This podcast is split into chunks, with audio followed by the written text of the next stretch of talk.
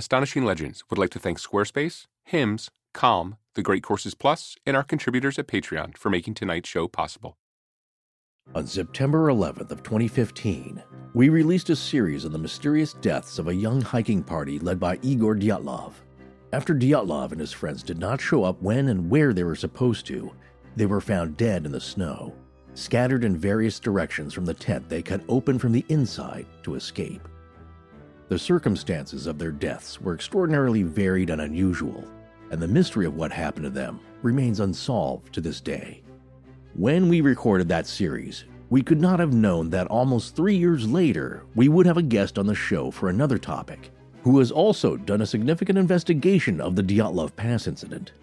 That man is author Keith McCloskey, and we recently interviewed him for our series on the disappearance of the Flannan Isles Lightkeepers, which he has also written a book about.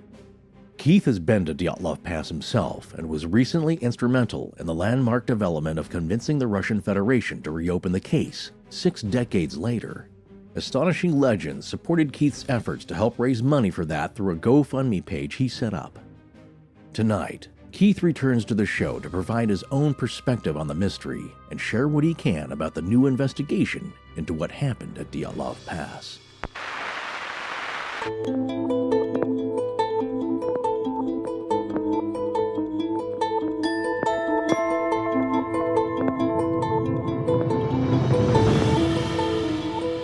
Welcome back to Astonishing Legends. I'm Scott Philbrook, and this is Forrest Burgess. Relatives, the media, and the public still ask prosecutors to determine the truth and don't hide their suspicions that something was hidden from them. Russian prosecutor spokesperson Alexander Kurenoy. Join us tonight for an update on the Dyatlov Pass incident.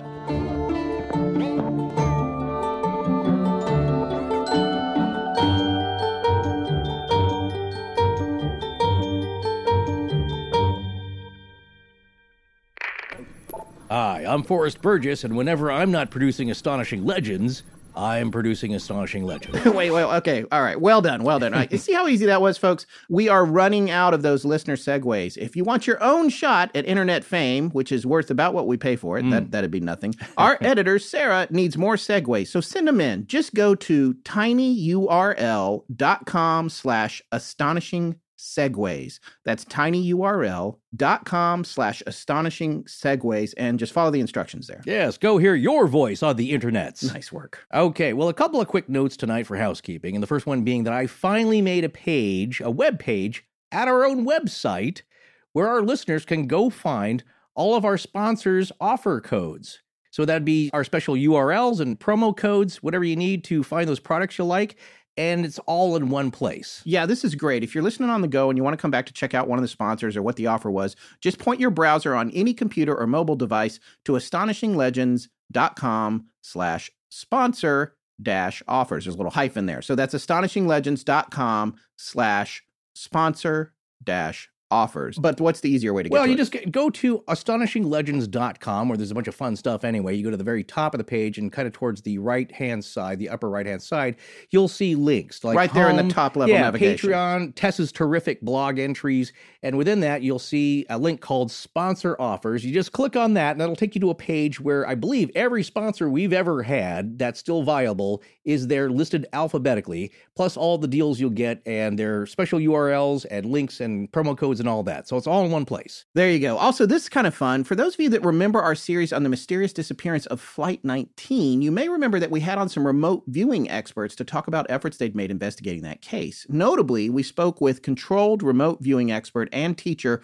Lori Williams, as well as one of her star students, Jed Bendix. Lori has an online school at intuitivespecialists.com, and Forrest has even taken the first course over there with what I thought were some pretty startling results right out of the gate, actually. Well, it's a very fascinating process, I must say, and especially one to participate in that anybody can learn. Well, Lori will no doubt be back on the show in the future, but in the meanwhile, if, like us, you are fascinated with remote viewing and specifically how various governments have used it over the years. There's a new documentary about that that just came out from filmmaker Lance Mungia that features Stanford physicist Russell Targ, who is part of the CIA's Project Stargate, or one of those mysterious remote viewing projects. It also profiles our friend Lori and some of her students. It's called Third Eye Spies, and it just premiered on iTunes, Vimeo, Google Play, and Amazon, or you can find it at thirdeyespies.com. And all these links are in our show notes for this episode, folks.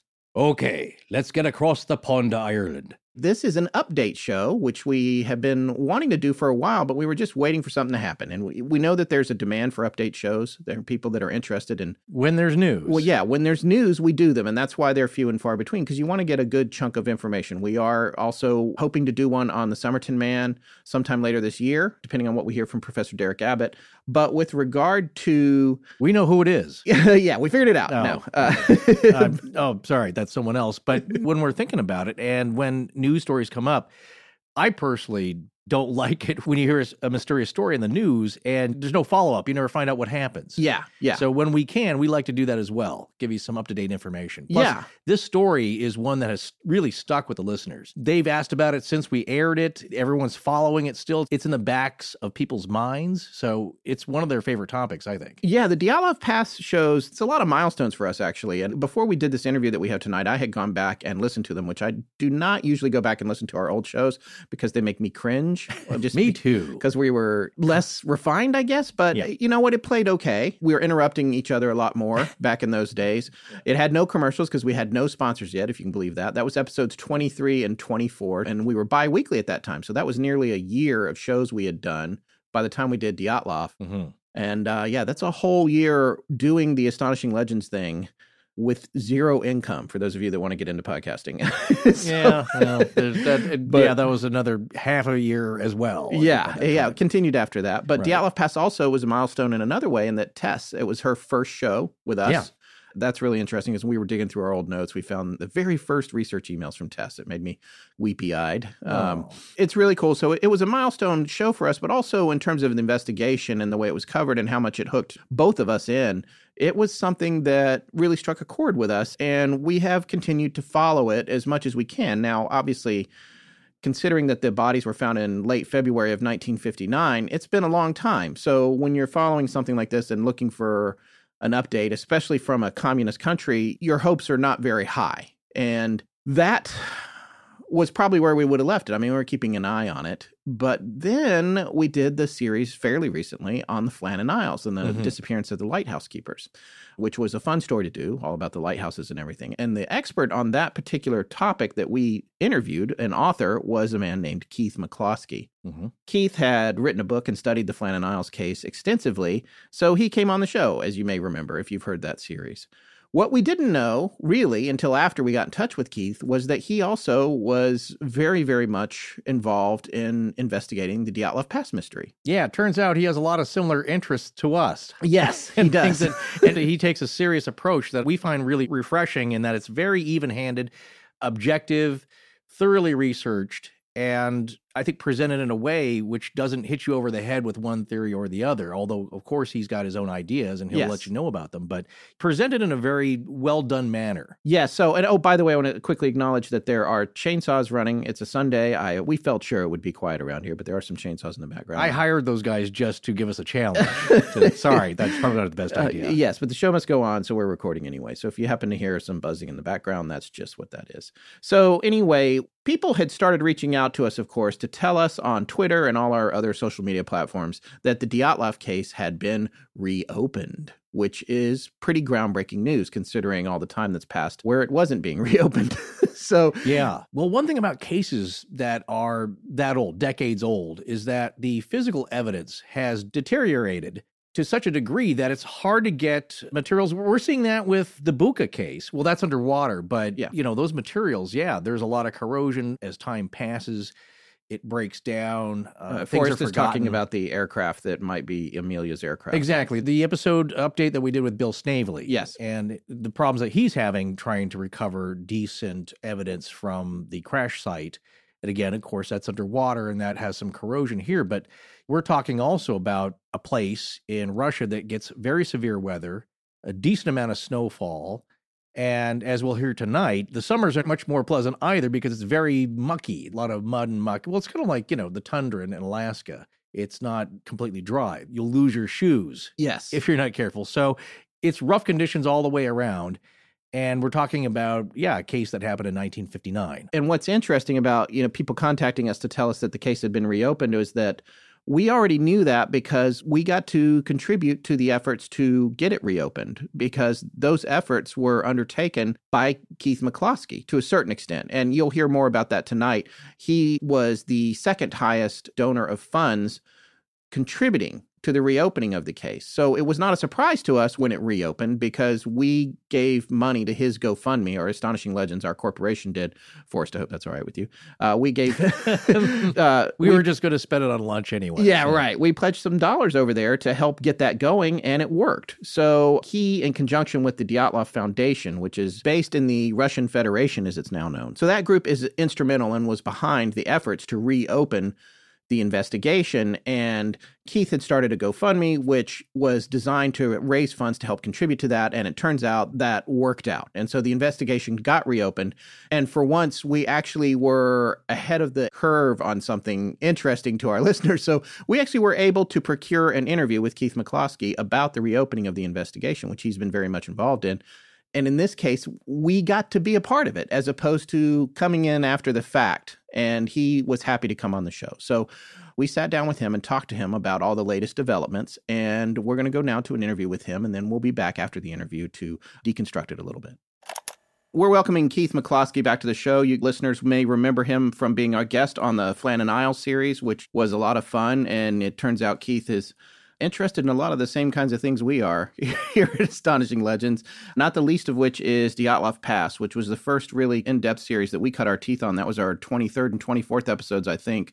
We're now 100 episodes later, but it's always close to our hearts. And the story is one that still has a lot of questions that people want to see answered all over the world. What we'd like to talk to you about, Keith, was when we had you on to talk about the Flannan Isles, which you're also an expert on, is we didn't even realize that you had a background with Dyatlov. And so I guess the first thing is I wanted to do was ask you to relate to our listeners. They know the overall story because we covered it and you've heard that series yourself. So you don't necessarily have to recap what happened.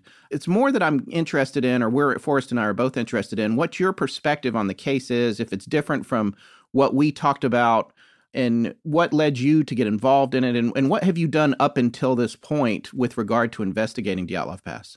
As you say, we all know the story, the basic story of what happened to them. Where we all diverge, I think, is in the theories of it. I came across this story because I've been a, a big fan, may not be the right word, but I'm really into Soviet military history, particularly the Cold War. And that's how I got into the story originally, because one of the theories was that a Soviet bomber, a Tu 95, which was a the long range nuclear bomber in the 1950s. Well, I mean, they're still around now. But one of those had overflown the uh, Dyatlov Pass that night. And we have confirmation of that from one of the crew members. I later learned from the Dyatlov Foundation. So well, I, I heard about it from somebody else who's into the Soviet military. He told me, "Hey, do you want to know of a really weird thing that happened in Russia involving the Soviet military?" So that, that's basically how I got started on it. So I thought it was such an amazing, weird story that obviously you want to find out more. So. Uh, I got in touch with Yuri Kuntsevich at the uh, Dyatlov Foundation, who's like the keeper of the. Most of your listeners will probably know Yuri but uh, he was at the funerals of the hikers when they, they were brought back to Sverdlovsk. So I got in touch with him, and then I, have been over a couple of times now, and I've been up to the pass to obviously do background work on it. But uh, unlike a lot of people, I think to me it's like a, they have a fixed idea. It's my theory, and I'll bend it every way I can to fit my theory. Any discrepancies, you know, there's a lot of uh, anomalies in this case. You can say, well, it was an avalanche, so then you'll get 10 reasons why it isn't an avalanche. But I think the problem with sticking to a theory is you're trying to go at those 10 reasons for the avalanche, for instance, and make it fit your theory. And it doesn't really work that way. I think you have to keep an open mind on it. And it, it could be, of all the theories, it could be more than one theory. It could be two theories involved. You know, I'm not going to list that you've been through quite a few of them. But for me, the reason I favor the military theory, people will say, oh, well, you favor the military theory because you're into Soviet military history and basically I'm doing the very thing I've been criticizing, trying to make it all fit. But if I find an anomaly, then I will think, well, this doesn't fit this theory. That's the problem. And I'll give you an example of that. One of the divergences, if you like, of the military aspect of it is this business of a missile test. But when you look at it, you think some of them died of the cold and some of them died of horrendous injuries. But this idea of, an ICBM, I, mean, the size of those things, all right, the booster stage will have fallen off. So okay, even if you say, okay, well, it was a missile that caused the accident, even with the stages dropping off, you're still left with a gigantic 50 foot or 60 foot object dropping out of the sky without a warhead, because if there'd been a warhead on one of those, it would have obliterated everything for a couple of miles around. But a large metal object falling from the sky doesn't give you just ch- chest injuries. If it lands on top of you, it'll flatten you. So how does that work? That's the way I look at it. You know, a missile. If there's an explosion, if any of the missiles, and there's quite a few missiles, it could be. One of them is the Buria uh, cruise missile. But again, you're coming back to the same thing. How does that cause chest injuries? How did it cause an injury behind the ear? This sort of thing. How does somebody lose their tongue through that? It just doesn't fit. That's the problem. I actually think also, though, that, and I've been criticised for it, but I, I think a lot of facts, in inverted commas, in the case have been altered to make it so difficult to get to the bottom of it. The aspect of half of them dying of injuries and half of them dying of the cold straight away, you say, well, that's weird. Some of them are injured and some of them aren't. I don't follow with the fact that they, in inverted commas, had the injuries by falling into a ravine. I've actually stood in that ravine, and ravines conjures up an image of the Grand Canyon, but it's about 20 feet from the top down to the bottom, and the sides are they're sloping, but even without snow there, you wouldn't really seriously injure yourself. And the other thing about it is the ravine and the cedar tree were quite close to the edge of the tree line, there was vegetation around. You can see it in the pictures. Because that was quite exposed, that would have been full of snow anyway. So I, I don't really see how the injuries. You see, this is where people are, are bending. I don't want to name names, but people say, well, such and such a thing happened whether it was the Mansi or whatever made them go down there and they fell in or they were brutalized or something. But to fall in there it would have been full of snow in February. There wouldn't have been exposed rocks, I don't believe, at the bottom of it. The sides are very gentle, so I don't see how it could happen. And and what's happening is people are saying it's the Dyatlov theory equivalent of uh, a book where they say at the very end, suddenly a lot of shots rang out and everybody dropped dead. To me, anyway. Right. It doesn't explain it. That business about they fell just doesn't cut it for me, I'm afraid. But then you're left with, well, what did happen to them? You know, I'm, I'm wondering a little bit here, but I'm just trying to say what I think about various theories because none of them, there's not one theory that fits at all, all, all the variables of the evidence. There's not one theory that fits it.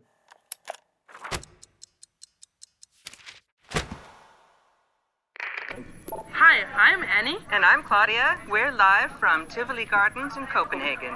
And when we're, We're not, not roaming warming Copenhagen, Copenhagen's. But you mentioned that you had information that an aircraft over a military aircraft overflew the night that the incident happened. We have, yeah, from, we have that from a crew member. Did he say what the mission was or what they were doing? If No, they, no, okay. he overflew the. They were on a training exercise that night, so we try and use a bit of conjecture as to what they were doing. They obviously weren't dropping uh, nuclear weapons, but I'm still researching this. But there is a training area to, they're called polygons in Russia. It's a training area for uh, bombers. Now I'm I'm still trying to find out where this particular one is, but it's north of the pass somewhere. And I'm trying to also find out if they were using it, you know, in 1959 because it's in use today. But that area of the, the northern Urals is, I wouldn't say overpopulated, it's quite a sparsely populated area, but you've got the Mansis are living there and all the rest of it. So they wouldn't be using it as a live training area. I wouldn't have thought.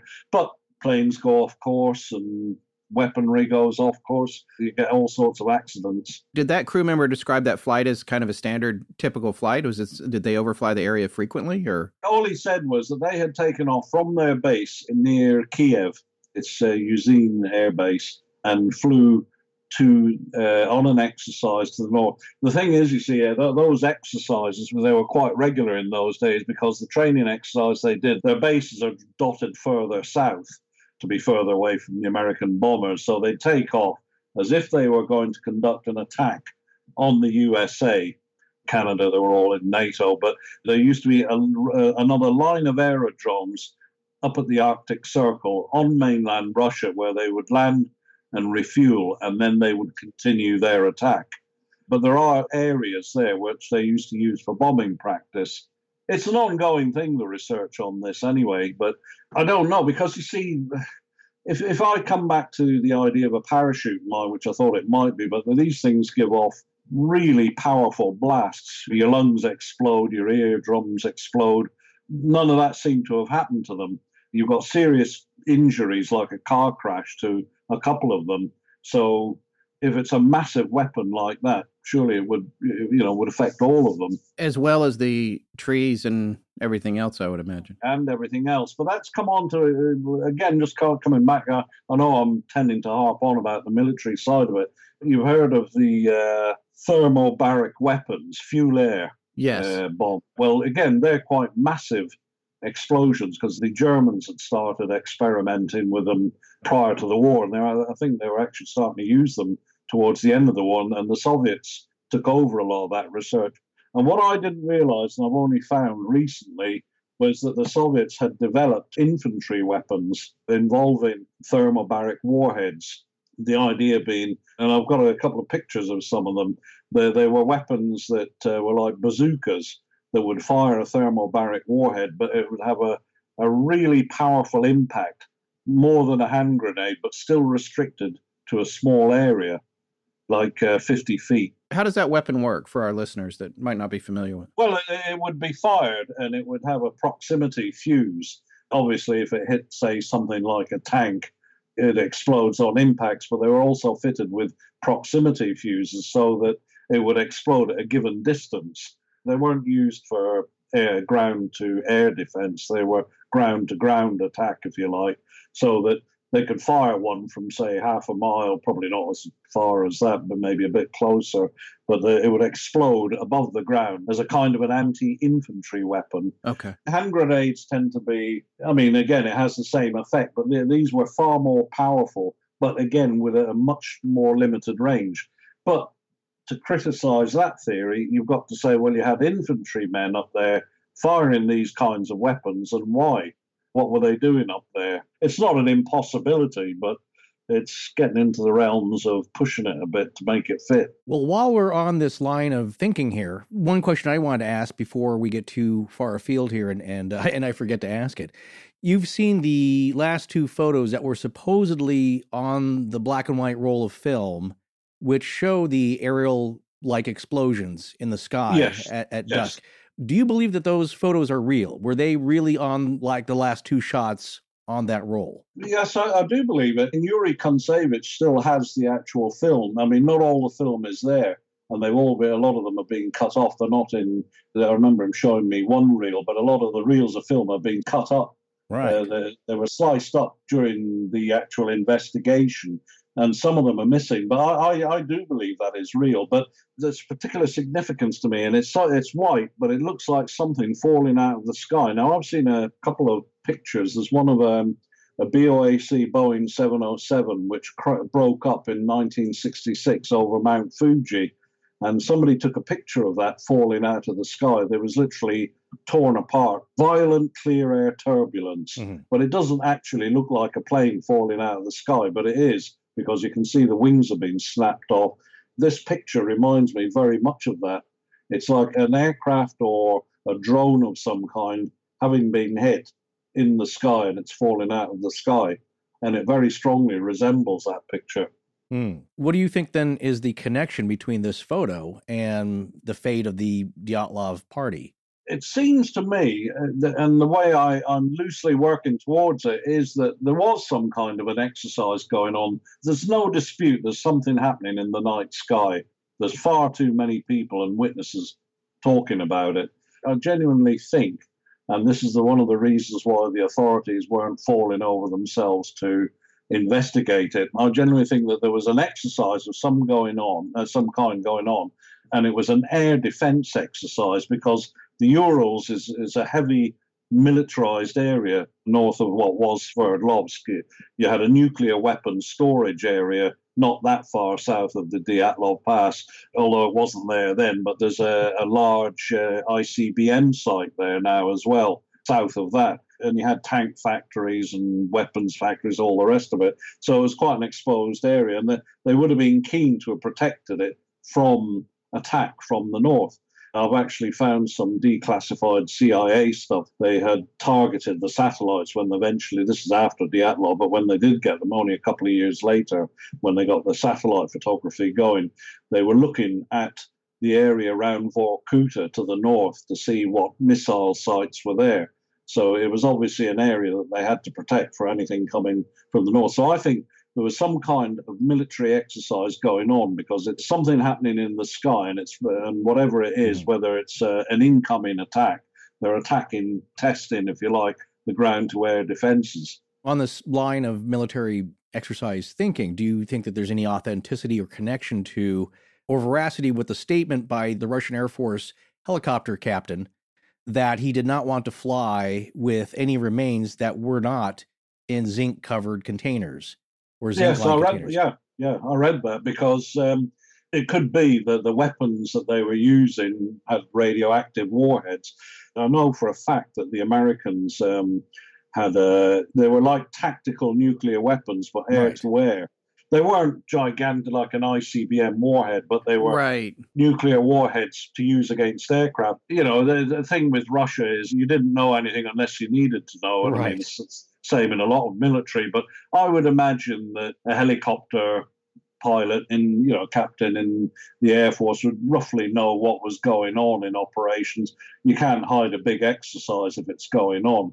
And for the military to say well you know we had nothing to do with it we don't know what's going on but there's something going on in the night sky. So the guy who was in charge of the urals military area down in sverdlovsk um, would probably be put in front of a firing squad if he didn't know what the hell was going on in the north of his region. So I'm pretty sure that there was something going on. The genie. Yeah. That's it. The that's genie. The I had to look yeah. it up. I did not. I'm not going to pretend that I knew that. Um, no, no, but that's the one. It did have a nuclear, small nuclear warhead, uh-huh. and it just makes me think that possibly the Russians were developing something along a similar lines. I met a friend of mine, uh, and I, I'm not going to give his name because he held a very I knew him years and years ago. He was at Edinburgh University. I'm sure he won't mind me mention, alluding to him, but he was uh, head of research for um, a major American arms supplier, defense supplier, if you like. And he did a lot of research when he was studying for his degree on papers coming out of the old, not the Soviet Union so much, the Warsaw Pact. His research was in sensors and radar, that, that kind of thing, and uh, defense systems for anti aircraft. And he said that a lot of the stuff coming out of the Warsaw Pact was a good bit in advance of the USA in that particular field. They were more advanced in sensors and radar. And he, he gave me the scenario that what he thinks may have happened, and I'm going to put this into my book, but they had to defend the northern region and that they were experimenting with aerial platforms that it was too early for the drones, you know, the Reapers that you see now, but this was the beginnings of it. He said possibly a helicopter based platform, and it was using sensors to track what was on the ground because it was a huge area to cover. You'd need probably a whole army up there if you're going to try and track saboteurs, etc. Because one thing they would always worry about was if there was going to be an attack from NATO, from the USA, teams of saboteurs would go in to disable any air defenses. So, how do you defend against that? And his view is that they were already experimenting with aerial platforms using sensors with a command and control on the ground, and that what may, they may have picked up was the large metal um, thing in the tent, the cooker, the stove. Right, right. Yeah, a large metal object with people. You know, the radar scan of the ground would have picked the people up. But you see, they weren't meant to be up there anyway because they'd already deviated from their path. So straight away, if that gets fed back to the controller, you think, well, what's a large metal object which they can't differentiate doing up on the side of a mountain with a group of people with it? And he said that typically, even in the early days of, of looking at these aerial platforms, that between identifying a potential foe uh, as an object, you know, an object on the ground as a something very suspicious, and the command to fire. You know, it could be carrying missiles or something like that, or guns. But um, the time lapse is very short, probably as short as two, anything between two to five minutes. There's, there was little control over these earlier things. And so, you know, it would need to be overridden. But the Soviets have always had a policy, it seems to me, of shoot first, ask questions later. Say it had been a saboteur group and the nuclear weapons place had been attacked, you know, the storage area by a group of saboteurs. So the questions would be asked well, you identified a large metal object with a group of people. What the hell did you do about it? So it may have been a, well, we'll attack this and ask the questions later. The uh, best example of that is the old Korean Yeah. 747, you know. Flight 007. Yeah. Yeah, yeah. Shoot that down. We'll find out what it is later because it, it's not where it should be. Yeah. But it, again, you come back to the injuries. You know, say for instance they picked up the stove and let's say a, a small missile was fired at it and it exploded not far away. If you're sitting in the tent and you hear a loud explosion, maybe 30, 50 feet away, think, what the hell's that? And followed possibly by gunfire or something, you're going to slash your way out of the tent. You're not going to bother hanging about. Well, you know, if you've got nothing on, they may have come out, seen that there was something going on in the night sky, and thought, well, we better get away from here now because we're obviously in danger, and then make their way to the bottom. I mean, there's flaws with it, but it's on the way to working for me. Yeah, that's interesting. So, well, let me ask you this. Let's bring the clock forward a little bit into recent developments. I mean, for our listeners, I would like for you to maybe maybe you could talk about to the extent that you're able about the current push to have the investigation into what happened reopened. There's been many attempts to have it reopened. In uh, November, the year before last, Yuri and Leonid went down to Moldova to see Yevgeny Okishev, who was Lev Ivanov's boss. He's in his mid 90s and he's still alive, believe it or not, and he's still got all his marbles. And they discussed the case with him. And his view was to take the line. They discussed it all together, and Leonid Proshkin obviously was a practicing lawyer and Can you tell our listeners who all the players are here? Just a brief Well, description. well, Yuri Yuri Kuntsevich runs the Dyatlov Foundation in Yekaterinburg. Leonid Proshkin is a, a lawyer who's had obsessed with the Dyatlov case as much as the rest of us, and um, he's he's made attempts before to try and get it reopened, as he's seen a lot of what shall we say anomalies in it. Uh, so he tried to get it reopened for you know to have it all investigated again. Yevgeny uh, Okishev used to work in the Sverdlovsk prosecutor's office, and he was second in command, and he was Levy Ivanov's boss. who was Levy Ivanov? He was the the prosecutor on the case. He was the, the chief investigator. Right. Uh, Ivanov is long. That's the thing. A lot of people are dying out now. But he's, he's uh, Yevgeny Okishev, as we say in the UK, still got his marbles. I'm assuming you've got a similar expression over there. Yeah, that one works here. It works is- here too. That is the, that is the common still- expression. You think a bloke in his mid 90s. I mean, somebody quite rudely put on a review of my book, uh, were Ramblings of an Old Man. Well, he doesn't even know him. And uh, yeah. although quite a rude comment to make, but he talked it through with them and suggested that they take the line uh, of trying to have the case reopened because the remaining relatives are entitled to a fair treatment of what happened to their relatives, their sons, daughters, sisters, brothers. They were never given satisfaction, if you like, you know, and, uh, unknown compelling force or compelling unknown force, quite frankly. Pardon my French, a lot of bollocks, really. It doesn't mean anything yeah. It was Okishev who said that when the uh, final results of the autopsy were produced, Yurikov arrived from Moscow and closed the case that day and told them to finalize the report. And that's why you, we've ended up with the Okishev said we didn't know what to put. Um, so we had to put something to close it down.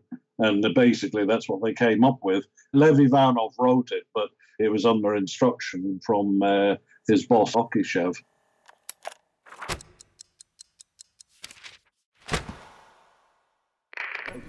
Hey, it's Tess. This one time I emailed listener segues al at gmail.com, and all I got was a segue. Come on. All right, back to the show. How did you get involved in this? Let's talk about the GoFundMe and, and this, and how does that relate to the Dyatlov Foundation and and uh... yeah, well, basically, I've I've actually uh, funded a, num- a couple of things. Um, I mean, I helped, I chipped in. I would have gone down to Moldova, but I, I was actually had another uh, was booked to go to France at the time. Otherwise, I would have gone with him. But I I help out with uh, finance.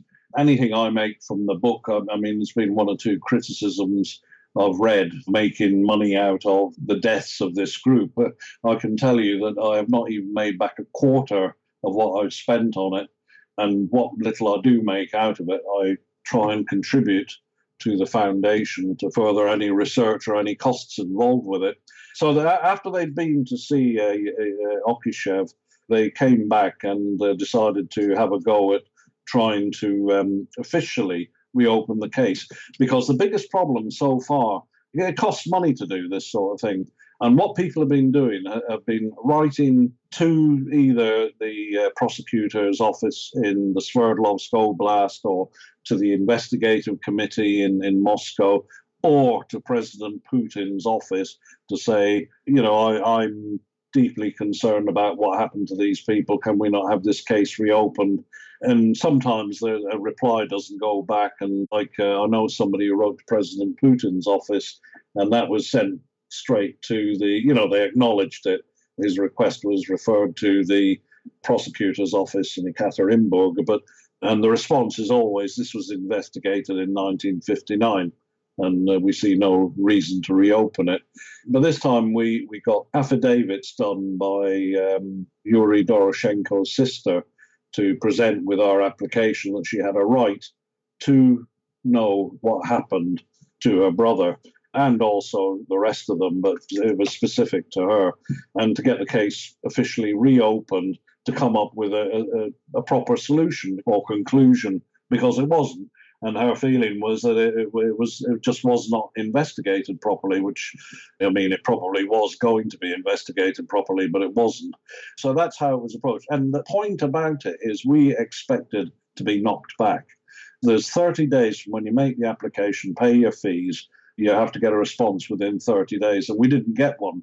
And we we had to chase for a response which we got about 10 days after that or two weeks after that which basically said you know, uh, this was investigated, uh, blah, blah, blah, avalanche, you know, high winds, the usual. We see no reason to reopen it. But a lot of work has been done behind the scenes. And I can also tell you that an application was made to the uh, Human Rights Commission as well. They rejected it, but uh, like I said, we expected that. They, they felt it should be dealt with through the proper channels, through the investigative committee we appealed. A lot of work was done behind the scenes by Leonid Proshkin, and I'm very pleased to say that, uh, uh, well, as we all know now, it's it's been reopened. They put fairly strict limits on the actual investigation, I think. So they're going to be looking at the weather because that's what their view of it is. Half of me wants to say what I think about that aspect of it, but half of me also thinks I should shut up and wait and see what they come up with. They're, they're going up there. There'll be an official party going up to the pass next month to look at the site, you know, work everything out and uh, see what they can come up with. What does surprise me, though, is that there isn't going to be um, any kind of a criminal investigation, even leaving aside military accidents, radiation, or anything, because one of the theories, or a couple of the theories, are that they were murdered, whether it's by the Mansi or you know people illegally mining up there, whichever way way you look at it. There's a one view of a guy in following them up from Serov with his friends, having been insulted by them and killing them up there. But uh, I'm surprised that there is no criminal aspect to it because it's a theory that I think should be looked at. I know the Mansi have been cleared of it. Now, to be honest, I don't really go along with the Mansi theory, but it, again, without proof, you know, it could be a possibility. You know, earlier you described the possibility of a sort of a collateral damage friendly fire situation. You know, just they were in the wrong place at the wrong time. It doesn't seem like we could ever expect an acknowledgement of that to come out, at least not of the current Soviet government, if that was the case, though, right? No, yeah, it, it's not going to happen. It's just not going to happen. I mean, uh, put it this way: if it was any other European country, people are afraid of the press finding out about it, but that's not a problem they've got over there there are accidents happen.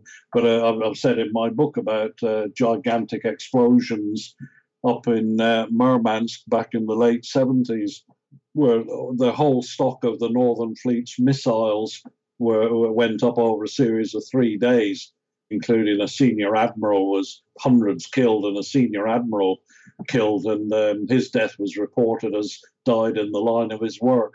Mm-hmm. You're just not going to get it because uh, I mean, I know it was a, an equal society, or it was viewed as such, where everybody had the same rights as everybody else. But this group of people were all future leaders, you know, good communists. And it's not like a bunch of drunkards that were just out killing, looking for bears or wolves to kill illegally. They, they were they had some standing within the Communist Party. So a, a, decent group of young, highly intelligent students all murdered by gross negligence, if you like. I mean, I can't see that coming out at all.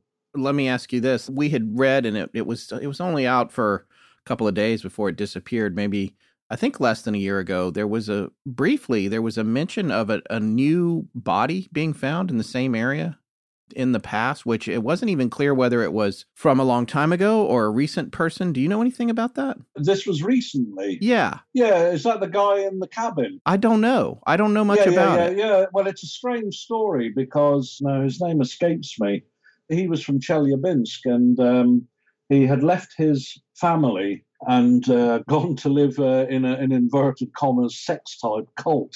Okay. Uh, yeah, uh, in in Russia, and, and, apparently the cult had disbanded. Obviously, not enough action, and uh, that's what I've read and heard anyway. Okay. And he ended up uh, in the Dyatlov Pass. He managed one. I think he'd managed one. I may not be sure of the facts, but I believe he'd managed one winter up there, and he was just found in a cabin frozen to death. But on oh his camera or in, in, his possession, they found um, memory cards. Oh, right. His camera. He had over ten thousand images of the Dyatlov Pass. Uh, wow. Uh, which is really weird. Uh, he'd, he'd, basically frozen to death. Yeah. Pretty harsh place up there. It's in the winter. Uh, you know, I mean, he gets Chelyabinsk is much further south, south of uh, Yekaterinburg.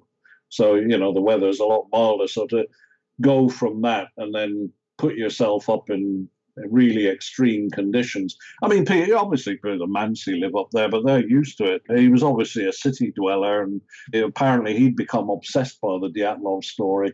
But it's a strange one. But he was obviously a strange character because he'd he'd left his wife and children and gone to live with this cult and then when that had disbanded, you'd have expected him to go back to his family, but he didn't. He just went up to the Dyatlov Pass. It was a, it's quite a strange one, but it's it's a strange place. Let's face it. You know, I suppose it attracts uh, I wouldn't say weird people because we're interested in it, but, but uh, it's got a strange fascination, shall we say?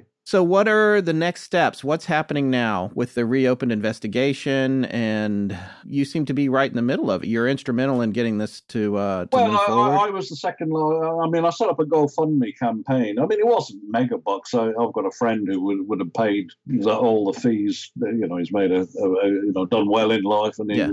he said, if you get stuck, just let me know. I'll pay the, the full amount. But I thought it was a good chance for people to get involved. And I was the second largest contributor. Our largest contributor, really good, decent person, uh, lives in Tennessee. I won't say his name because he doesn't want any publicity. Uh-huh. But again, he gave two large chunks of money into it. And he said, if you need any more, just let me know. So, you know, it was a chance to get a lot of people involved. I think people like to be involved in this kind of thing. And we're not talking mega bucks either. So it's not like I'm operating some Hong Kong boiler room scam. um, you know. So anyway, we raised the money. The thing is, you know, there's there's a chance they could have just turned around and said drop dead, and you know, we've told you before. And thanks for the money, by the way. The money also included, by the way, the cost of trips back and forth between Moscow for Leonid and Yuri, and any incidentals that had to be paid. So, mm-hmm. but it, it, wasn't a lot of money. The end result, however, you, which, whichever way you look at it, it's been reopened, and the next big step is next month when they go up to the pass to officially investigate the scene. I'm possibly going, well, I will hopefully be going up there in April, early April, with a television crew. Um, they're, they're, making a, a one hour documentary about the whole thing. So I'm hopefully I'm going to find out a bit more about what's going on and who knows if I can meet one or two of the players, but um, the official side I'll see if we can do that, and I'll I'll fill you in when I get back. Well, yeah, we would love to have you on if with it, whatever updates that you get that you're allowed to share. We would really our listeners. Yeah. I'll tell you what. Of course, the news broke that the investigation was reopening, and a few people were tweeting at us about it. Of course, and I was kind of offhanded reply. I manage our Twitter account. I just, I think I replied and I said, well, yeah, we're actually talking to Keith McCloskey, who was on for Flannan Isles, and he's going to come back on with an update about this and we'll get you everybody up to speed. And that tweet got more traction than anything we've posted in years. Just oh, really? oh yeah, it was retweeted and liked like 400 times or something. It took off like wildfire. So yeah, you know, I think for me, I, you know, I can't speak for Forrest. He's sitting right here, but like I may have underestimated how invested people were in knowing what's happening with this and, and still wanting answers from it, you know? It and, still comes up yeah. as people's uh, listeners, one of their favorite episodes, I think, yeah. that we've done. Yeah. Even though it was done yeah. such a long time ago and we were just kind of. Yeah. I mean, I mean uh, what I will say this here there is a view that they've reopened the case to permanently shut it down. I mean, mm. you know, that, that's got to be a possibility. But. Um, right the way I look at it is that the door is open at the moment. It'll be an opportunity for people to speak their mind about what may have happened because the case is open. Who will do it? I don't know. But if somebody feels uh, that it wasn't an avalanche, it wasn't high winds, or the physical elements, if you like, if it's nothing to do with that, then why are you not looking at these areas A, B, C, D, E? I mean, they're, they're, I'll say now they're not going to look at aliens. They've already dismissed that as rubbish, and there's no disrespect to anybody who follows any alien theory or Yeti theory. Uh, I keep a completely open mind on the whole thing. Just provide me with a bit of evidence, is all I ever ask. But there is this feeling that it's going to fa- follow very rigorous guidelines, if you like. But having said that, even if you come out with a guideline, even if you say, well, there was an avalanche, you can also say, and I, would like to think this can be put to the in, investigation, that how can it be an avalanche when nobody knows exactly where the tent was. I know they talk about photogrammetry experts, but I've, I've been in touch with a few, and all of them have said to me there's not enough information to say where the tent was. But I've stood at where we believe the tent was, and there's no way that an avalanche would have caused them to run away from it because there just wasn't enough room for any build-up of snow. Right. it was only about 60 feet or 70 feet from the peak of the ridge. They right. weren't on the mountain. It's believed that they were on the ridge, which comes down from the mountain. So there was nothing really above them. But like I say, it's uh, watch this space, really. So, you know, any any information I get, obviously, you'll be informed. Keith, we just can't thank you enough for coming on the show and giving this update out. I think our listeners are going to be thrilled to hear it. And um, we appreciate the chance to stay involved in it. That's been real exciting for us as well. It's amazing so you're going in April. You'll be going after they reinstigate the investigation. Yeah, they, they were going to go up in March, but because it's a TV crew, they have to get media visas. Right. And, uh, and getting visas, it's not very easy. Um, I can tell you, I was scheduled to be at the uh, 60th anniversary um, conference in Ekaterinburg, and my visa arrived on the Wednesday after the Saturday had finished. Uh, my visa arrived by courier two days after my visa expired. My, my uh. visa expired on the Monday. I got it on the Wednesday. But uh, so I shall apply well in advance this time. How hard is it to get up there these days in modern times now? Well, I've got a big problem because uh, my knee was badly damaged when I was up there. So I've you know, I've had my right knee replaced. Oh, so goodness. I've got a permanent reminder of the Dyatlov Pass. They're talking about taking a helicopter up. So uh, you know, which obviously would be three and a half, three hours, twenty minutes flying time from Wow. Ekaterinburg. I mean, it's the way to travel. It's a bit like going to uh, some massive music festival and arriving and getting the best tents. You know, Yeah. but, uh, it's not an easy place to get to. You know, even if you're going well, winter obviously it's you're trudging through the snow and what have you. And, and summer it's no better. You know, you think well in the summer it'd be easier, but the place is covered in mud and you've got to be reasonably fit. It's it's not like climbing Everest or anything like that, but you, you've got to be in pretty good shape to do it. You know. Um, so it, it's not the easiest place to get to, which is what I think puts a lot of people off. But having said that, it's quite. There's a lot of people go hiking up there. There's um, stones about 70 miles north of there called Manpupuner, the rocks, upright rocks, which I don't know what you could compare. They're they're natural formations Uh-huh. of rock, but they're very unusual. So there's a lot of bit, and people heading to that go through the Di- Dyatlov Pass. I mean, when we were there, there, we met a couple of groups on the way up there, and they come back the same way. So, I mean, you know, it, it's not that remote. I mean, when, when I was picked after I damaged my knee, when I was coming back, uh, uh, two hunters took me back to Ekaterinburg, and they had one of these mega capable four wheel drive things. You know, they had compressed air on it and everything Yeah. for damage to tires. But uh, we bumped into a couple of people. There was one guy walking along, really weird. Uh, We were driving for miles, and it, sometimes it was slow, sometimes it was fast. You're going through, and then you come across this guy in the middle of nowhere with his gear on his back. He wasn't Mansi. He was obviously uh, just a hiker, but completely on his own. In a place with bears and wolves, and we said to him, "You know, do you want a lift?" And he looked at us quite warily. He said, "No, no, I'm, I'm fine, thank you." So we left him to it. But you wouldn't get me living up there, you know, sort of hiking up there on my own. Anything could happen. Well, like I say, what happened to my knee? If you're on your own, anything could happen to you, and you, you can't get a phone signal up there or anything. Yeah. Yeah, it's pretty remote. And then you're done for. You are, yeah, you, you, you literally are. Yeah. It's like that guy that we were just talking about. He died in the cabin of the coal, but uh, I don't think he was quite right in the head. But maybe at some point he realised that he was in trouble. But how the hell do you 30 miles, 40 miles through the forests to get to Ushma, you know, the Mansi village? You're absolutely done for if things turn bad. Well, uh, we wish you the best of luck, and we hope you do get the helicopter ride, and uh, keep us Yeah. posted on everything. And uh, we look forward to staying in touch with you.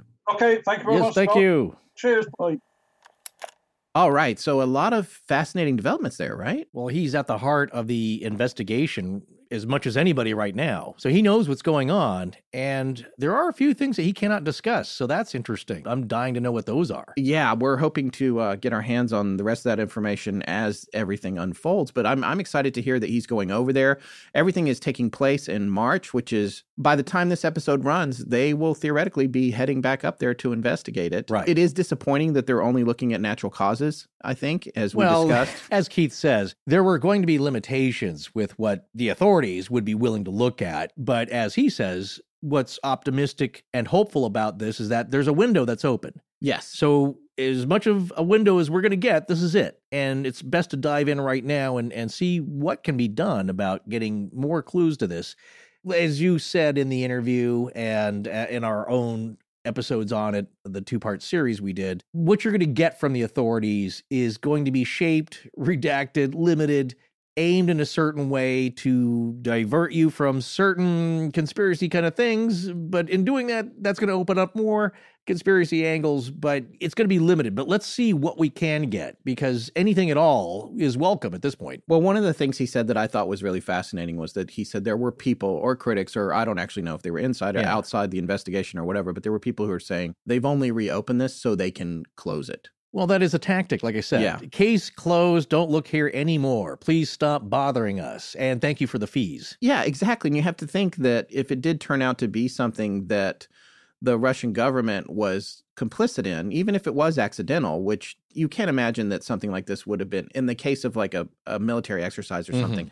Obviously, it wouldn't have been done on purpose. But it was interesting what he said about the sensors and the equipment they were using, and maybe it would have picked up the fact that there was this metal object out there. And that's with speculation, and he said that, but maybe it picked up that the stove was out there and Yeah. that there were warm bodies around it, Mhm. and maybe to an early stage sensor on some kind of device that looks like somebody with a portable missile launching system or something. Yeah. And as Keith was suggesting, there are those that believe who have military ties, it's easier to just destroy it first, then find out what it was later. That's what he was getting at. Shoot first, ask questions later. Because as you've seen with the history of some things, the way the Russian authorities and military have handled, it's a little heavy handed, shall we say Yeah. they go in with brute force and then try and figure out what actually happened and they don't get the same scrutiny or are held to the same standards for public answers that are required so they can kind of do what they want and then shape the story afterwards Right. And the other thing he said that I also thought was interesting was how there seemed to be misinformation or cover ups or deliberate disinformation about, like when he mentioned near the end of the interview, he talked a little bit about, well, it doesn't make sense that we have, you know, half of them are dead from hypothermia and half of them are dead from blunt force trauma. yeah That doesn't make sense. And maybe the reason it doesn't make sense is because something is being covered up. And what's interesting about that is that the end result of the mixed messages with regard to the evidence is part of what makes the case exactly as they want it to be so unsolvable. Yeah. You can't make sense of it because it doesn't make sense. And it doesn't make sense because they're intentionally obfuscating the circumstances.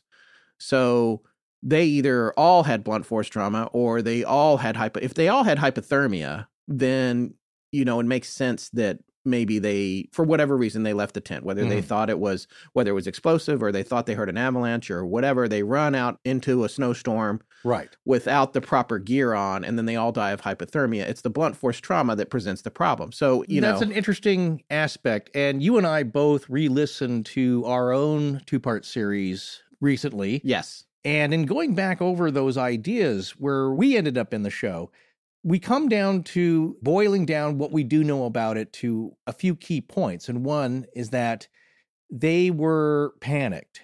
They were frightened, it seemed. It wasn't just, this could be dangerous. Let's stay outside the tent for a while. So put your shoes on and all your clothing, you know, for a nighttime jaunt away from the tent where there might be some kind of danger, or even if it was quickly done, like, well, we can hear rumbling or there's something going on. They left in a hurry that was panicked and very uncharacteristic of their training and their disposition. It was very haphazard. They scrambled really to just get out of there because they believed at the time that whatever was happening at that position of the tent, that was not the place to be. Meaning, let's rip a hole in the side of the tent to even get out. Let's not even wait to get out the front. yeah, And so, again, that just seems uh, like a lot of confusion, panic, horror. if you're not in a panic, you're not going to damage the only shelter you have. No, that's that what you're I'm saying. need Th- later. These aren't the type of people that do that. You know what I'm saying? You hear about that from other people when, you know, when they do panic, and, and that's why they say, don't panic because you do dumb things. You end up making mistakes that the trained and experienced outdoors person would not. So, again, something happened to them that struck them with great fear and confusion and just terror. And that's the first aspect. They leave the tent in a very strange manner, let's say, very quickly and unprepared in different directions. in different directions. The next thing you can boil it down to is that they got away far enough that they thought that they were out of danger or they were as far away as they were willing to go or could make it to be clear of this danger. Then they waited. And it seems that they scoped out as much as they could. That's why climbing the tree that was about nine to 10 feet tall, right. some broken branches, possibly, or some cut down to make kindling, or for whatever reason, Or to climb up the tree to get away from the Yeti.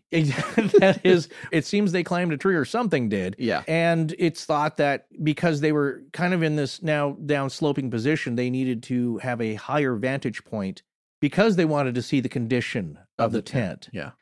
So they waited out in the snow as long as they could because every hour, every 20 minutes is more exposure to harsh elements and your chances of surviving that dramatically decrease. So they waited for a bit. Then it seems that they thought possibly the danger was over, but never made it back Yeah. to the tent because even if the tent was damaged, that provides some shelter. That's better than nothing. You know, sitting out by yourself in the cold, open snow, they know is certain death. So at least get back to the tent. And they never managed to do that.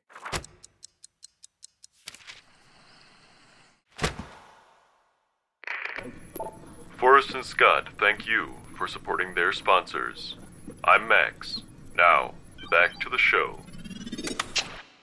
So I asked Keith the one question that I really wanted to know from somebody who's studied this very well and looked at a lot more evidence than we have and has a better insight on this. And that was my big question of those two photos at the end of the roll, the black and white photos, which are just mind blowing to look at. Yeah. And I've always believed were the key to this mystery. He thought that those were authentic photos, those last two photos showing aerial explosions in the sky. Yeah, you know what I didn't get a chance to ask him and I was thinking of it, but I think we moved on to something else was with the film being censored or redacted, like some of the film missing, That's some of the rolls are missing, some pictures are missing. Why were those two left in there? Was that an oversight? Did somebody make a mistake in No, the I- cover up? Or Right. As he said, the, the rolls were snipped. There are photos that were originally taken that we can safely assume are of a sensitive nature that they wanted gone. For whatever reason, those had been redacted with scissors, clipped out of the roll of negative from the many rolls they took. For whatever reason, those two are, are still in there. And the only reason I can think is that it's an oversight, a mistake, and it's just out there. That does happen with the best spy agencies, as we've seen with the uh, MK Ultra papers that were accidentally filed and then discovered by the Frank Church Commission. Yeah. Just, you know, by accident. Oh, guess what? Yes, we did run a lot of experiments with LSD on unsuspecting people. Oops. Sorry. Yeah. Didn't mean to see that because we meant to destroy those. They just ended up misfiled. So stuff like that happens, you know, even with the most sensitive material, that's hugely embarrassing. So either it's a mistake or the other thinking is if they were left on the roll, they're just so mysterious looking that it doesn't really show anything but leaves a little mystery. Maybe some misdirection. If that was purposely done, it's like, well, no one's going to figure out what this is from them. It's not like you can see the tail end of a plane or a bomber blowing up, as Keith possibly suggested, some kind of accident where you can see identifiable parts. It's just really an explosion. Then you see a shock wave happening Yeah. at the head of it, like something was moving very fast, then blew up. Also, like, how do you? But I'm still like, it begs more questions. Also, wasn't the last picture of a person or a thing that weird sort of Bigfoot picture? That was on one of the rolls. That was the last one on the roll, though, right? Yeah, but that was not snipped as far as I know. That was the last picture taken, which again, we talked about this in the series. Maybe they were just goofing around. Like, I, like I said, I, I remember, yeah, I remember Yeah. talking about it. Somebody dressed up completely in black and is like, Yuri, put the hat on now. Yeah, yeah. And then that's kind of funny. So now pose like a Yeti in the snow and kind of lean over Yeah. because they were writing for their funny little paper, the Otorten Times. Right. you know, it's a, it's a school paper. It was kind of a, a fun thing for them to do. Say they were taking notes about that, but we don't know because that was the last roll that was taken, and I don't believe anything after that was cut. Also, it was either in the paper or journal entry where the Yeti is real. We must look into this further. Yeah. and I think that was a note for writing of the paper. But there was a journal entry saying that you know some. I wonder what will happen next. Essentially, and I'm paraphrasing here is that it was left with a bit of mystery as the last thing written. So we don't know. Again, the authorities had gone through their stuff and took away anything that was, I think, too sensitive. So you're left with a mystery, I think, possibly intentionally to make people wonder. So it doesn't lead you one direction or the other. And I think if those two photos were left there on purpose, that was the reason, is that it might have been connected. I'm still of the theory that that explosion had a lot to do with it. And either, I know this is crazy, but it did release some kind of psychotropic nerve agent that was possibly experimental. Maybe it was done on purpose because, as we also talked about in the series, it was known, I believe, to the authorities that these hikers were going to be up there. Yeah, but it's That's not saying. in that, That- not that- that's necessarily the- in that region. They were not where they were supposed to be. Exactly. So- Exactly. No, I, I think that that was probably an accident. So I'm not suggesting that this was tested on them. right. but obviously some kind of military aerial explosion where they're purposeful or accidental happened and it affected them. So let's start there. Mhm.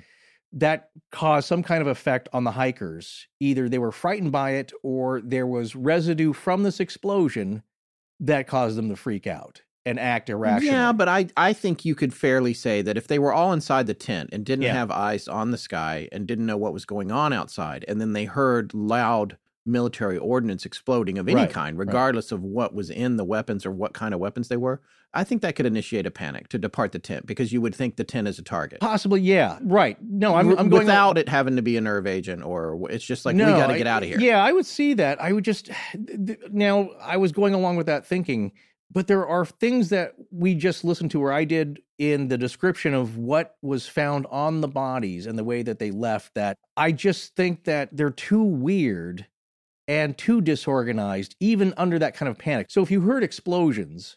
And you thought, oh my gosh, they're doing some military drills here. We should move for the moment. I just believe you wouldn't be terrified enough to not put both shoes on. It's still a little too weird the way that they were found and the disarray, the socks, you know, the, just the odd bits of clothing and how frightened they were. I still think that they would have presence of mind to leave out the front of the tent. Yeah, I don't know. It's like because you also know, like if you rip a hole in the side of the tent, you, that thing's ruined. Yeah, but Case if it's a point. sudden life threatening situation, I think your shoes are the last thing on your mind, especially if these shoes are particularly hard and time consuming to put on. I'm going by your point earlier that you made in the show is that they were suddenly in the middle of a horse stampede and they had the presence of mind. I think it was Yuri Yeah. said, "Okay, gather around. Everybody face out. Stay together. Just Yeah. hold tight. Don't panic." And the horses went around them like a rock in a stream. Yes. They made And- a circle. And so that tells me it's like these people were cool under fire. That's you know? true. That's they, true. And so again, This is what I'm going to say. Yeah, yeah. I mean, to your point about Sure. you don't have to tie them. I have a pair of boots in my closet right now, yeah. and putting them on is a huge, ginormous pain in the butt. I know. I and know. so when I go to put them on, granted, I'm only going to the mall, but like when I go to put them on, it's like I almost don't want to wear them. They're cool looking. So Yeah. I'm like, all right, I'm gonna, but I gotta sit down. If I don't undo the laces all the way to the bottom, it takes me like five, six, seven minutes to put them on. right. Now, if I'm in a tent with those boots, and I don't know what their hiking boots looked like, but Mhm. like I'm presuming that they were probably were painting them, you know what, to put on and take off.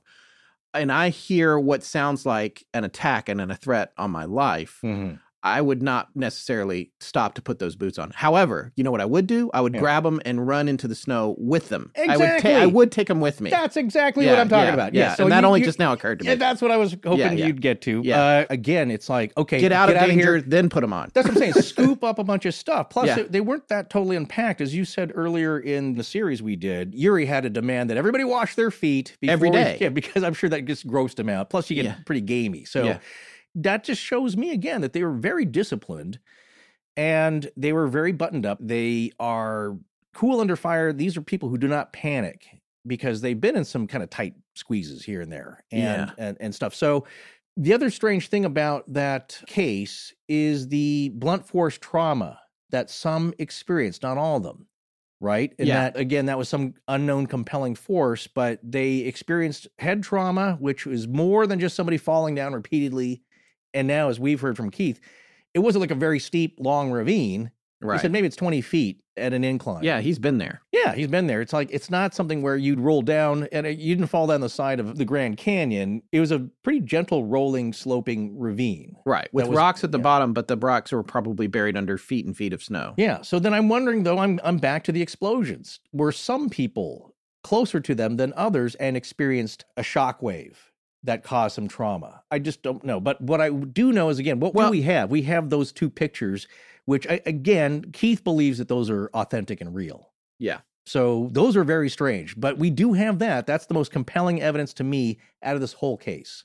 I will say until today, until we talked to Keith about it, I wasn't convinced because when you're finding the photos like we did back when we did the series Right. initially, and we found that treasure trove of And- original photos. Yeah, and I don't think we talked about the photos, the explosions. We mentioned them certainly, but well, we talked about them, but I was a little bit unsure of whether or not they were connected because you're getting them off this database. You don't Right. know who posted them. That's it's in exactly another right. language. Yeah. You know how the internet oh, is. Oh, no, It the could other way- just like anybody could have attached these Yeah. two photos to the end to create intrigue or be a troll. So we talked about them, but I remember I was like, we can't verify that these were part of the original photo. So I was really glad you asked that question. yeah, but it changes my whole opinion of them. That's exactly right. Because I was going to ask you about something we mentioned in the series the Yeti footprint with the pickaxe next to it. Right. Where did that come from? Well, and that's the thing that made me question some of the other photos that clearly weren't the Dyatlov party because that photo, there's no way that that came from there because that photo is the photo from the Shipton expedition in 1951. Yeah.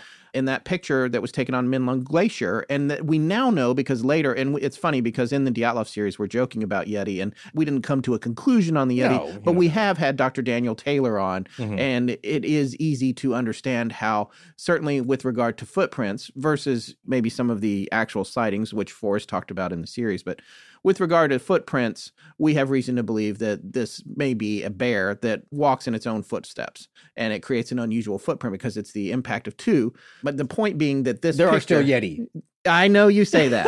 I, I know you it's a that. different thing. Not just But- me, the Sherpas who live there. Yes, the I'm with. Sherpas. say I'm with that. them. Yes, the Sherpas. I'm on say Team Sherpa. my point is just that we knew nothing about the Yeti when we did the original Dyatlov series. And then we talked to Dr. Daniel Taylor, who searched for the Yeti for years and years and years and came to some very interesting and scientifically backed conclusions Right. about it. But overall, what I'm saying is in the cache of photos that we found that were supposedly as- associated with the expedition was that pickaxe photo that was taken eight years earlier. Mhm. So why was that photo in there? Probably because the Russian person who had posted all the photos, because they were all had Russian captions. We don't know how or what what that said. That's right. The person who posted them was probably just like, could it have been the Yeti? And then they put that in there and they mixed it in there, which is part of what led me to believe that maybe the the lo- balls of light in the sky were put up there to support a theory, a conjecture theory. oh, I wondered that but, too. Yeah. But you know what you did tonight when you asked Keith about those pictures, he made it clear. No, those pictures are part of the original film. yeah.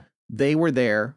We know the Yeti footprint is not with those pictures. But we also know the weird sort of person, big giant person in the woods is part of the original pictures. But on but on the other hand, that could just be them joking around Yes. like we said. So I agree that the balls of light do become really compelling. And of course, some people who are oriented towards the conspiratorial alien UFO theory, that would Right. support their aspect as well. But if you come back to the more mundane explanation, and the one that Keith himself will tell you that he's leaning towards from through his own confirmation bias because he's fascinated with the Soviet military Mhm. history and, and the culture of the military there. It does support the idea that maybe there was some kind of friendly fire collateral damage situation that was an accident. Yeah. Yeah. And then, you know, how do you own up to that? It's like he said, these are all very respected, young, good, upstanding members of the Communist Party with bright futures, well educated, you know, just a good group of kids. yeah. It's, it, you know, it continues to unfold. It does a little bit. Well, there's some parts I don't believe will ever be unfolded. Yeah. They're clearly tucked away and, and uh, glued together.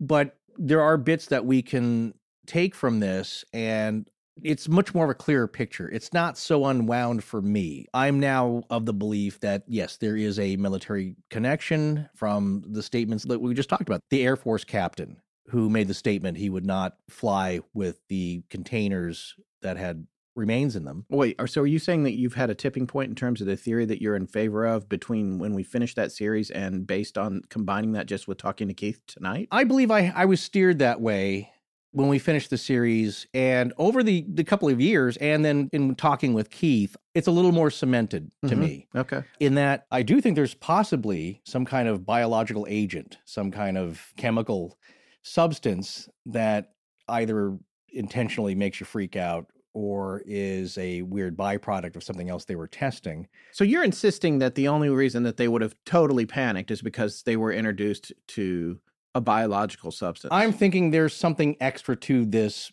ending, this conclusion, other than just even if there were explosions in the sky or bombardment of some kind, yeah, that's a reason to panic and get out of there. But like you like you just said, they are kids who are experienced in having to think quickly. And maybe you don't have the time to lace up your boots, but you take your shoes and run out of there. You scoop up what you can because that just takes a second and you don't destroy the one piece of shelter that you have in a weird panic. That aspect is just so strange to me that it's hard to wrap my head around. What would cause them to do this? Well, we also know that the Russian military does like to experiment with those kinds of things, those types of chemicals. For example, we've talked about this before the Moscow theater hostage crisis back in 2002, the Nord Ost siege, as it was known. Mhm. They pumped some kind of strange gas into the theater to knock out the terrorists, and 40 of them were killed, knocked out, and then I believe they just went up and shot them. And up to 204 hostages died during the siege because they were poisoned by this gas. Mhm. And they never revealed what this gas was because it's top secret. There are some theories that it's a fentanyl derivative, but it's interesting that they are willing to use these kinds of things to whatever benefit. And if it doesn't go right, they don't have to explain it. So I'm not basing this on, you know, any kind of inside knowledge. I'm just saying that there are substances that the military, I believe, has experimented with. Possibly it was something like that. There is that weird aspect of this mystery that does not make sense. And that is the very ending of this and, and how it played out. All right, so let me ask you this as we get to your final thoughts on the matter, at least for this segment and this update. What do you think about the other two prevailing theories that are most bandied about? I would guess that that would be infrasound and something to do with radiological poisoning. I think, and I sort of, I think I made this clear when we did the two part series. I'm not on board with the infrasound theory. I'm just no, not. neither am I. Yeah, I just it's- it, it's not enough of a phenomenon or factor to evoke that kind of response. Yeah, to me, it's more absurd than a conspiratorial cover up. So Right, right. that's where I'm at with that. You know, it's interesting. I was looking at some of our notes from back when we covered this the first time. There's one note here that says, this is from page 223 of Donnie Eichar's book, Dead Mountain. A Mhm. radioactive substance, potassium 40, was found on the bodies in trace amounts. It's proven to be a naturally occurring isotope. However, the clothing had twice as much radiation. It had an unsafe level for those who even work with radiation. Right. That was on the clothing. Yeah. So, but I don't think that would have killed him, at least not that quickly. no, Um, I, I'm, I'm of that mind as well. The other thing that I tie into, and you tell me what has been found out about this, but the other thing that people point to for me that ties into maybe some kind of biological element here was the orange cast, yellowish orange cast of the skin on the remains of the people. Yeah, in some cases. Well, there was organ discoloration on some of them. And also, there was evidence that a few of them had been hit by a, a large force while they were alive, a, Yeah. some kind of concussive force. Right. So, it really is a mystery. But honestly, what, what Keith is saying Mhm. makes sense to me. And the fact that there's a crew member who's saying, yeah, we overflew that night, Yeah. that's quite a coincidence right there. And then later, we have an ICBM base nearby Mhm. which means they probably were almost definitely thinking of that or developing it back at that time, Right. which would put them in an early stage of defensiveness around the area in general. So instead of something like a fuel air bomb, which we were talking about earlier, which uh, the essential idea is that a bomb has two charges on it. The first one produces a giant aerosolized mist of highly explosive liquid. The second charge ignites it and it just burns everything in sight. Kind of a new form of napalm. that was the thermobaric weapon he was talking about, Right. right? Yeah. Well, there's no obvious burns on everything, including the tent and the whole area and the trees, as you mentioned earlier. But could it have been some kind of concussive weapon Right. That cause that kind of damage? Also, panic and maybe, you know, causing that type of freak out. But then would you see burst eardrums? Would you see other types of trauma on these bodies if it was a standard aerial type of concussive damage that they were experiencing? Because one of the descriptions was that it seemed like they had been in a 30 mile per hour car crash, Yeah. something of, of that nature, Yeah. of that kind of force, which is quite a bit. So, does that make sense to you that it was possibly something to do with this bomber flying over and a mistaken sensing of intruders? Yeah. I mean, that, it makes sense as Yeah. a possibility. Right. Especially given the state of the technology at the time. Yeah.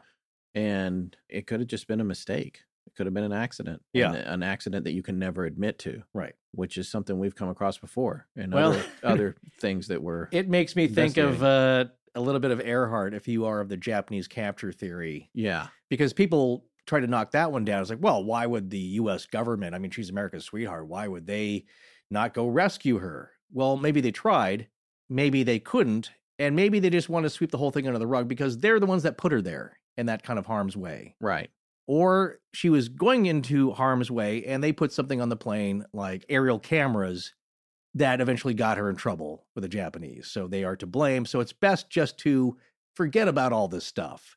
That ties in with the Japanese capture theory. And I do believe throughout history, of course, there are things that the government is embarrassed about that they would rather just go away or or lead people away from questions. And certainly that happens with the Russian government. yeah it happens with every government That's kind of my point. Yeah. Is that they it's just stuff that's either top secret or just embarrassing. And it's easy for them to do that. And then if something comes out, well, at least in the United States, then you've got congressional inquiries and a whole big investigation. Yeah, there's now, in other countries, here, none yeah. of that's really going to happen. Right. It's just about your reputation. Yeah. But that's a really good point. Well, hopefully we'll get some new information. I'm going to be, I guess, a little heartbroken if this new investigation comes back and they're just like, well, it was, you know, turns out it was an avalanche, even though it, it's Well, a gentle slope. Yeah, I, I- I'm I- still you know. right. If it comes back, I'm just wondering how laughable it might be because sometimes that happens as well. So, do you think we'll have Keith on maybe in April or made for some conclusions if he finds anything? Well, I guess it will depend on if the results of the investigation are public by then. I think we'll wait until that happens to have him on. And he said he's going to take some pictures when he goes back. So we get some photos from him to share with our listeners and and maybe some conclusions from the investigation. Who knows how long it's going to take, how much time they're going to spend on it. I don't know. Could be. It's one of those things where I don't think they're going to move very fast on it anyway. It's not like they need to clear this up. yeah. It's They- a mystery from 1959. So, it, it might be one of those things where they just take their sweet time and then say nothing to see here. All right. Well, Keith McCloskey, we'd like to thank you for coming back on the show. Also, please let us know if you figure out what happened to the Flannan Lightkeepers. right. Uh, we'll be looking for the new movie with Russell Crowe about that. I guess I think Ah, that's, that's right. Should be out before too long. And um, be careful out there when you head back to Dyatlov Pass. I really hope you get the helicopter so you don't have to hike up there on your new knee because that must mean that you have another knee you could Right. possibly have problems with. No, So that's a, it's a terrible operation. yeah. No, I know. My uh, just had a family member went through it just a few days ago. That's what I'm going to say. Say, yeah, yeah. So that's it for this Dyatlov update, and we're going to be back with another one just as soon as we have more information that we can share. Thank you.